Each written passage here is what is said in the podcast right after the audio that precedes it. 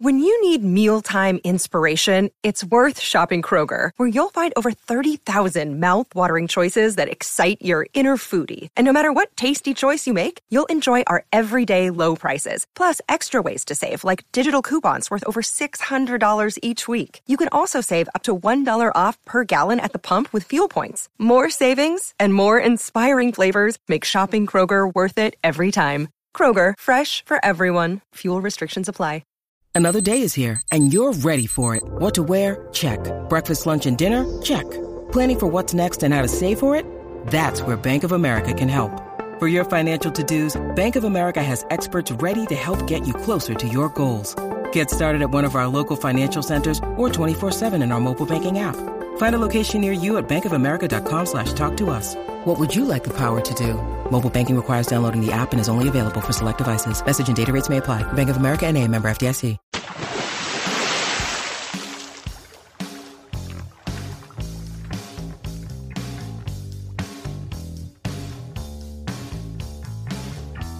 Is it about life that as the older you get, the more time you spend looking back? Well, we found the same thing happens with podcasting. And as we've gotten better at this and our audience has gotten bigger, some of you might not have heard or found our early episodes. As we near 150 episodes, it can be a bit of a pain in the backside to scroll that far back in your app. So we're revisiting some of our early favorites, slightly edited, in a new regularly recurring series we call In Case You Missed It. And today's guest is Pat Thomas, the author of Listen, Whitey The Sights and Sounds of Black Power. Thanks, Pat, for dropping in with us. Sure, happy to be here. Let's talk about the name of your book. In his introduction of your book, documentary filmmaker Stanley Nelson says, Listen, Brother, might have been a more apt title. He goes on to say that he understands why you went with Listen, Whitey and admits it's a better title. So, can you tell us about the title?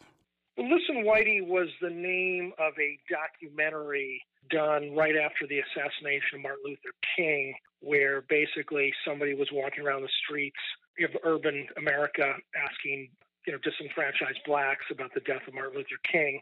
Uh, I never have seen the documentary. I think it's extremely rare. But Folkways Records put out an album, basically just the audio side. That was called Listen Whitey, and I just thought it, you know, just has such pizzazz.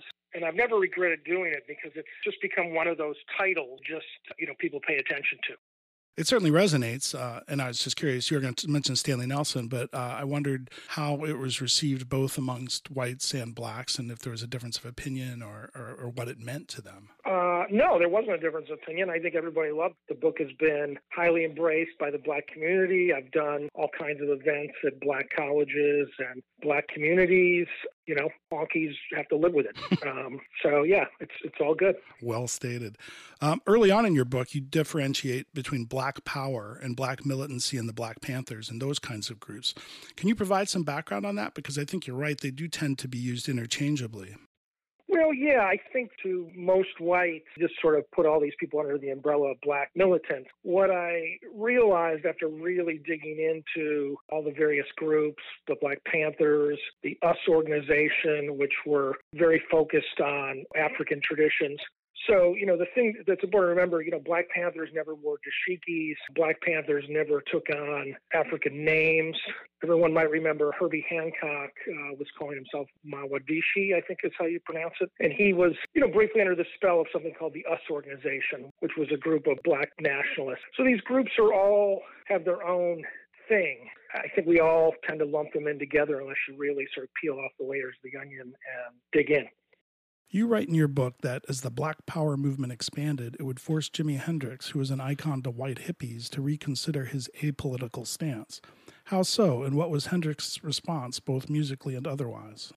Well, first of all, you know, Jimi, you know, obviously he was an African American guy and he'd had the same struggles that a lot of blacks had had, but Jimi was just into being Jimi. He was Jimi Hendrix, legend first and black man second you know, and a lot of Black Panthers and Black nationalists and other people kept taking meetings with him, and they were trying to, you know, the Panthers and others wanted to make him into a spokesman for their causes. And, you know, Jimi had a lot of empathy for that, but it just wasn't his bag. But nevertheless, you know, he did make some statements. The, the song Machine Gun most famously recorded on uh, January 1st, 1970, at the Fillmore East with the Band of Gypsys, was his statement about the war at home, the war in Vietnam. And so he was sort of musically saying with that song, you know, that there's conflicts on the streets and at home. The other thing is, is the song Voodoo Child, he many times dedicated that song to the Black Panthers in concerts. Yeah, it seems like most of the things that I recall him saying about that period, it was more the peace and love thing, right? Yeah, I mean, he was, you know, he was very much a kind of a black hippie, for lack of a better description, and just, you know, was more concerned with his art than politics for sure. You mentioned the band of Gypsy. You know, that was Buddy Miles and. Yeah, Billy Cox, right. That was an all black band, which, you know, again, was, I think Jimi put those guys together not for a political statement, uh, but just because that's what he wanted to play with. But nevertheless, people see what they want to see. So they thought, well, okay, Jimi's making a statement. It's an all black band. Yeah. And as you mentioned, you know, the Black Power movement would expand in a lot of different directions. And predictably, it, it had a huge impact on the music of the day. You had Marvin Gaye's What's Going On or James Brown's Say It Loud, I'm Black and I'm Proud. They were hugely popular, especially with black audiences, but they found a niche with white audiences as well. What's interesting to me, maybe you can speak about it, is how far apart those two performers and those two songs are, yet they still resonated kind of across the board. Well, you know, James Brown was being chastised by fellow blacks because he was pals with like Hubert Humphrey, and they were, I think they were seeing James Brown as a little bit of an Uncle Tom. And Brown kind of responded with Say It Loud, I'm Black and I'm Proud. So that song was kind of a response then? Well, uh, you know, I mean, I can't get inside the the mind of James Brown. I'm just kind of riffing on what was going on at the time. But yeah, Brown was being chastised for aligning himself with mainstream white politicians, and this was one of his responses. You know, that was just an incredible song for so many reasons. Kind of uh, broke open the path for other more provocative songs. For example, there's a Sly Stone song called "Don't Call Me Nigger Whitey," and then there were things like "The Temptations," you know, "Message to a Black Man." Yeah, so there's a whole thing. You know, the, the Marvin Gaye story is a little bit different. That's a much more complex story that a lot of people don't realize. The uh, song What's Going On is originally put together by one of the Four Tops, and it's actually was inspired by white radicals. Four Tops were on tour. They were in the San Francisco, Oakland Bay area, and they saw a protest by a bunch of white radicals getting their heads bashed in on TV. So one of the Four Tops started sort of penning a thing about that. Meanwhile, kind of at the same time, Marvin Gaye's brother, Frankie Gaye, had been in Vietnam, came home, and started telling Marvin how horrible it was to be fighting in the jungles of Vietnam. So, interesting enough, the Four Top guy happened to run into Joan Baez backstage in England at a concert TV show they were both performing on, and she showed some interest in doing something with this skeletal version of what's going on. Keep in mind, it doesn't necessarily have that title yet, right? Right. Anyway, for whatever reason, Joan, it didn't happen. And so when the Four Tops guy brought it to Marvin, Marvin was already politically energized about Vietnam, and then he finished the song. And that's how the whole thing comes to fruition. It's a much more global concept, too. You know, I think it's a little bit easier for white folks to embrace, and it's a little more difficult to be singing, say it loud, I'm black and I'm proud when you're not. But what's going on was something on a different level, you know, that the whole country at that point was responding to in different ways. Well, yeah, I mean, we kind of have apples and oranges. One song is inspired by being black. The other song is inspired by Vietnam and just police bashing, in this case, white skulls, although it could have been black skulls. They're apples and oranges, a very different song. Yes, but uh, what's going on definitely has an inherent blackness to it. You know, with some of the talkovers and the, the outros and those kinds of things. It feels fairly street to me even today. The other interesting thing is a lot of people have never connected the dots, but Sly Stone's album called There's a Riot Going On, that title is a direct response to Marvin's What's Going On. Oh, wow. I did not know that. So let's talk a little bit about Motown. You you brought in the Four Tops, and you know Marvin Gaye, of course, recorded for them. Uh, the music as a whole, it, it, had such a crossover appeal with pop and white audiences, but yet it was equally popular with Black American audiences. And the music was about as far away as one could be from Black Power music, right? You know, the whole Motown thing is very complex on a social political level. But, you know, one of the things that Motown did was make black music palatable for white audiences. Motown was selling records on the R&B soul charts, and the same records were also selling on the mainstream pop charts. And so I think that Berry Gordy and his whole team and the musicians did an amazing job of making black music safe for white America. However, as the 60s wore on, black consciousness and black power expanded. Berry Gordy was getting letters from fans saying, hey, how come you don't let the Supremes wear their hair in a natural, meaning an afro? So, you know, so he was getting a little bit of heat of not letting these artists be, for lack of a better word, more black. Right. Uh, and finally, this all kind of comes to a head when Martin Luther King is assassinated in April 68, where some of the younger Motown staffers go to Berry Gordy and say, you know, we need to be making a more political statement. And so out of that comes a Motown subsidiary label called Black Forum that even a lot of hardcore Motown fans are not aware of. And basically, these are about a half dozen albums that come out between uh, 70 and about 74, and they include posthumously Martin Luther King's speech about why he's against the Vietnam War, a Stokely Carmichael speech about Black Panther Huey Newton called Free Huey, a really amazing militant kind of almost proto hip hop album by the legendary black poet Amiri Baraka called Who Will Survive America. Black Panther Elaine Brown was a singer songwriter. They kind of a more traditional piano based singer songwriter album. There's a Langston Hughes album. There's even an amazing album of black soldiers being interviewed in the jungles of Vietnam of why they hate being in Vietnam. It's very interesting to see that there's a whole other side to Motown that, that many of us uh, don't know anything about. Well, there's lots of nuggets in your book that I didn't know. This label geared to fairly radical, specifically black content is kind of a shock because Motown was such a mainstream form of music entertainment. I'm guessing that was intentional, or at least, you know, on a business level, that Gordy, who, you know, was all about keeping the product moving and the profits, uh, to keep that on the down low. Is that fair assumption? You know, I, I interviewed a former Motown exec who was there at that time, and he said it was hard to get even the black retailers and black distributors to carry these records. So, in other words, they'd say, okay, we'll take a thousand copies of the new Supreme single, we'll take a thousand copies of the new Temptations album, and why don't you give us uh, 50 copies of that uh, Stokely Carmichael Black Panther Huey Newton speech, right? Ouch. You know, so you know, I mean, I'm not judging Berry for doing this. In fact, if anything, I applaud him. Berry had never really talked about this label in all the countless interviews that he's done, you know, over the last 30 or 40 years. And right after my book came out, all of a sudden he's doing an interview and he's mentioning Black Forum and how proud he is of it. And then the other thing that happened that was pretty remarkable, even though Motown sold their music catalog off to Universal Records decades ago, the Gordy family has always overseen the Motown Museum in Detroit. And again, you know, months after my book comes out, all of a sudden, I mean, every Black Forum record is on display for the first time ever in the museum. Yeah, definitely. I mean, he has a wide legacy, and it's interesting that this is a, something that would come out so late in that legacy and perhaps be something that stands the test of time for him. Yeah, very much so. And and the other thing that just happened for people listening and going, how can I hear these albums?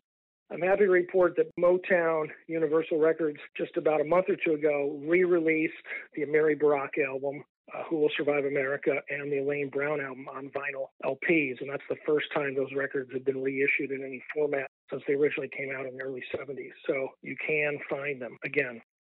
You mentioned Sly Stone. He would go on to be just a, a, a massive uh, superstar and influential person, as would Gil Scott Heron, who would push the envelope even further from what's going on, or, or James Brown, uh, Say It Loud, I'm Black and I'm Proud, those kinds of things. Something very much, much more specific in Gil Scott Heron's case. Could you talk about those two? Uh, well, you know, Sly, I mean, you know, I mentioned uh, that provocative title earlier. He also, of course, had a song called Stand, you know, which to me means, you know, stand up for your rights. Uh, you know, Sly was political, but he was also, you know, he was delivering a universal message, you know, everyday people, why can't we all get along? He also had a mixed race band of blacks and whites, and one of the few bands that had male and female in them. So, you know, Sly is very, very, you know, groundbreaking, but I think it also applies to Sly, which is Sly wasn't hung up about being black, he was just into being Sly in terms of Gil Scott Heron, he's obviously very, very driven by uh, social political matters. Obviously, the song uh, Revolution Will Not Be Televised. One of the things that I encountered doing my research, and, and this isn't really a big surprise, but I hadn't really thought about it before I wrote the book, is you know the Last Poets were a big, big inspiration on Gil Scott Heron, and I started to see you know that he you know took various lyrical ideas from them early on, and then I found a interview recently with one of the Last Poets who said. You know, when we played some university, you know, before Gil Scott Heron was famous, he turned up backstage you know, just to kind of soak in the uh, the vibes. And it's a pity that Gil kind of lost the plot when he became a crackhead, but he certainly did, you know, many, many, many amazing albums before that, and other great messages like "It's Winter in America." That song is just incredible. I remember seeing him several times at a small club up here in Cambridge, and it was usually just him and a piano. And those songs were so powerful. Winter in America, I think you could argue, is equally as relevant today as it was when it came out. And in fact, the revolution is being televised. So,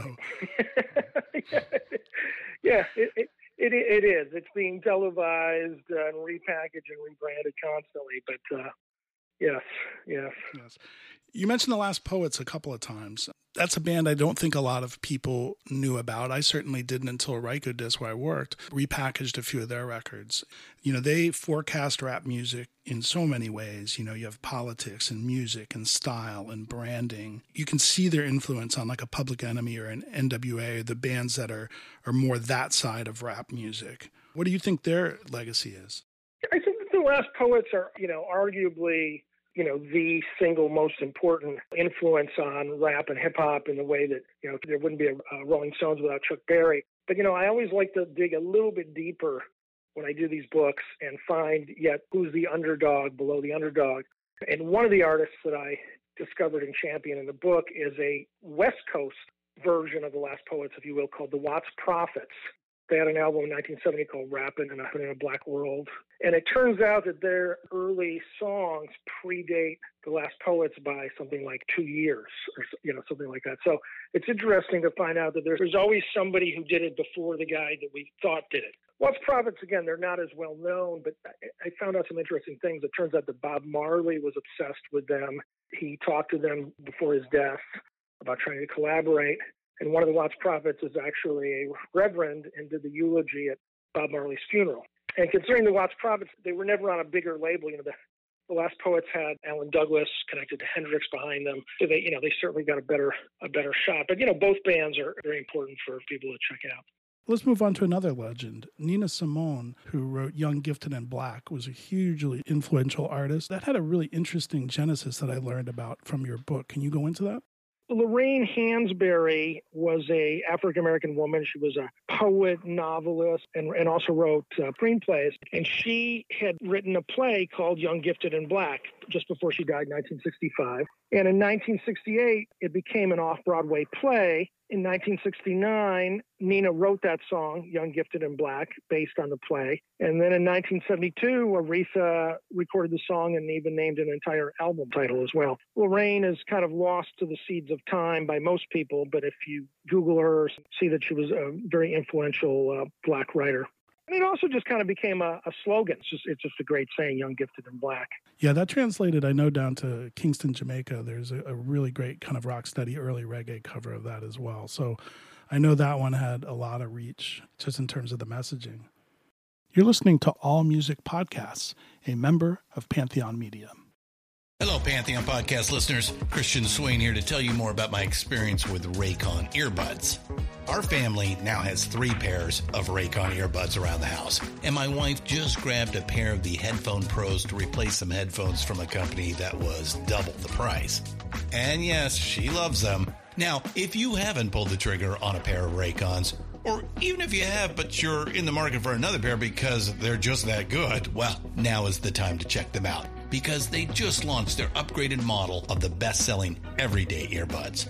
With Raycon's upgraded everyday earbuds, now you also get active noise cancellation, ergonomic design, and multi point connectivity that lets you pair with two devices at once. New quick charge function, three customizable sound styles, plus awareness mode. Available in a variety of vibrant new colors to complement any and all skin tones. I even have a pair of earbuds in a cool green color. I have tried just about every earbud known to humankind, and these Raycons are fantastic. Seriously, if you've been wanting to check out Raycons, there truly is no better time. You're going to ask yourself why you didn't check them out sooner, and Raycon offers a 30-day happiness guarantee. So, what are you waiting for? Go to buyraycon.com slash Pantheon today to get 20% off your Raycon order, plus free shipping. That's right, you'll get 20% off and free shipping at buyraycon.com slash Pantheon. Buyraycon.com slash Pantheon. So, jumping ahead a little bit, so we talk about bands like that, and then in your book, which is very interesting, uh, Listen Whitey, The Sights and Sounds of Black Power, you mentioned Nile Rodgers, who is in the band Chic, and everybody knows Freak Out, and Chaka Khan. They were rank and file Black Panther members. They'd become bona fide pop stars in the 70s and 80s with huge commercial hits. Tell Me Something Good. I found that surprising that those two were, you know, rank and file members.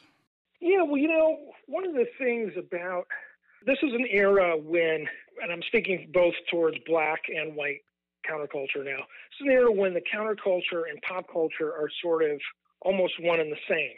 In other words, you know, images of the Black Panthers were ubiquitous on TV. The Yippies, Jerry Rubin, Abbie Hoffman, ubiquitous on TV. And so it's not surprising to find out that a young Nile Rodgers or a young Chaka Khan are associated as teens or early 20s with the Black Panthers because if you were paying attention and you happen to live in an urban area where the Panthers were, chances are, you know, if you didn't join the party, you were going to at least embrace their message. You know, and, and, and, you know, this even ties in with, you know, white movie stars like Jane Fonda embracing the Black Panthers or Candice Bergen. You know, just it became the, the thing to do, partially because it was cool, but more importantly because they, they were right. The Panthers needed to happen. They needed to uh, shake things up a bit. Right one of the things I would tell all of our listeners to check out your book for are some of these images. And there's one that references what we just spoke about, where it says, Can you pick the Black Panthers from this photograph, right? It was a little bit of a satire combined with an earnest thing. So there's, I believe, Roberta Flack is in that photo, and jazz pianist Buzz McCann, and then some actual Panthers. You know, again, this is an era where just wearing a black beret, whether you were a, Panther or not, you know, was just part of the, again, the blending of the social, political, the counterculture, the pop culture. Another chapter you open up is a jazz chapter, and you talk about the influence on jazz, where you said, quote, while soul provided the soundtrack to the revolution on the streets, jazz expanded black consciousness. What was going on in the jazz world during this time? I mean, you know, how do you expand the black consciousness with largely instrumental music? If you dive into my book, which is not just about music, but it's also a, a little social political history of the Black Power movement, there's a difference between the Black Panthers and Black nationalists. Black nationalists are very centered on their African roots. Black nationalists are the ones that often would change their name. So they were into taking on, let's say, Swahili names, learning uh, African languages and phrases while the Black Panthers were more about we're Americans and we want to establish our Black culture here in America, not necessarily looking back to Africa. So a lot of jazz musicians, while some were ins- inspired by the Black Panthers, many of them were more inspired by Black nationalism. And so you know, the Art Ensemble Chicago, for example, wound up having great success in Paris. And then, you know, they wound up playing in Africa. Roland Kirk started writing much more political material. Again, even if there wasn't lyrics. And it's not to say that all jazz guys became black nationalists. For example, Les McCann recorded his buddy's song Compared to What, written by Gene McDaniels, which is not a black nationalist song. It's just a great protest song. You know, Miles Davis became more political. But, you know, Miles is very similar to Hendrix. The Panthers were always trying to get Miles roped in, and he just didn't have any interest in that. I guess what I'm trying to say in a roundabout way is there was a an undercurrent of either black power Black Panthers and or Black nationalism, just running through a lot of the uh, jazz culture. So it was it was kind of a subliminal message to the listener because again, this is mostly instrumental music. So yeah, my book is not authoritative in this, but it's a nice primer for most of us who just aren't aware of this. Uh, I kind of you know give give it a nice overview. We should also note that the movement's influence, you know, it spread from soul to jazz, and as you mentioned, poetry as well but also uh, there was the blaxploitation film movement, so called because most of the the movies were written, starred, and directed by African Americans, and um, they all seem to have really heavy duty soundtracks attached to them. The way Donny Hathaway, Bobby Womack, Isaac Hayes, Curtis Mayfield. It seems like everybody was wanted to get in on that. The reason I brought that up, however, is do you know what the story was with Herbie Hancock's unreleased soundtrack for a movie a movie called The Spook Who Sat by the Door? I was looking at that the other day and it's super hard to find and like 85 bucks for a vinyl version or something.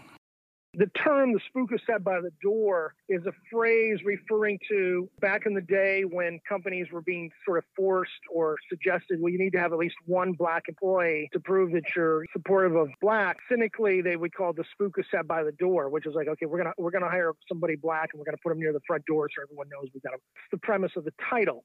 However, the movie is the story of a former black CIA agent who uses all of his expertise that he learned in the CIA to start kind of a black revolution on the streets. And so the movie came out and it was just very controversial for obvious reasons. This is uh, the novel was written in 1969 and the movie gets made in 73. And so Herbie did the soundtrack. And of course, you know, Herbie was at one of his many peaks of his powers in 73 it's not so much that Herbie you know suppressed the soundtrack, but just I don't know if it's legal reasons or whatever that the thing is kind of just languished in the vaults. So basically, what people have done is they've just held a microphone up to their TV set and put out kind of mid-fi bootlegs, bootleg vinyl of the music with a little bit of the talking from the movie. And so I think the reason why it's like an $80 collectible is, you know, we're in between pressing, so to speak, from the bootleggers. Uh, but it, that's kind of the background on that thought there might be some crossover there between the CIA term and then the, the racial epithet.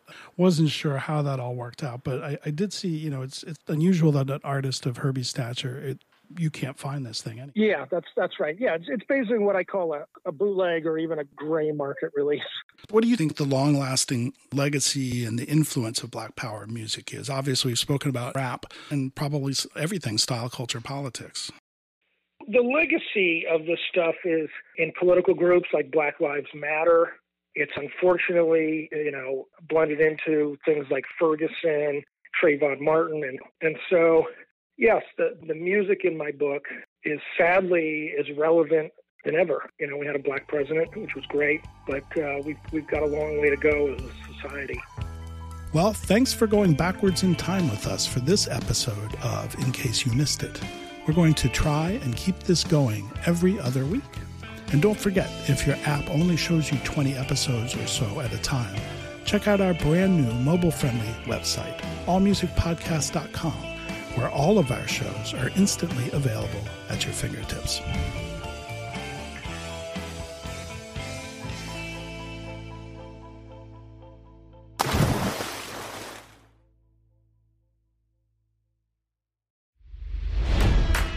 It's NFL draft season, and that means it's time to start thinking about fantasy football.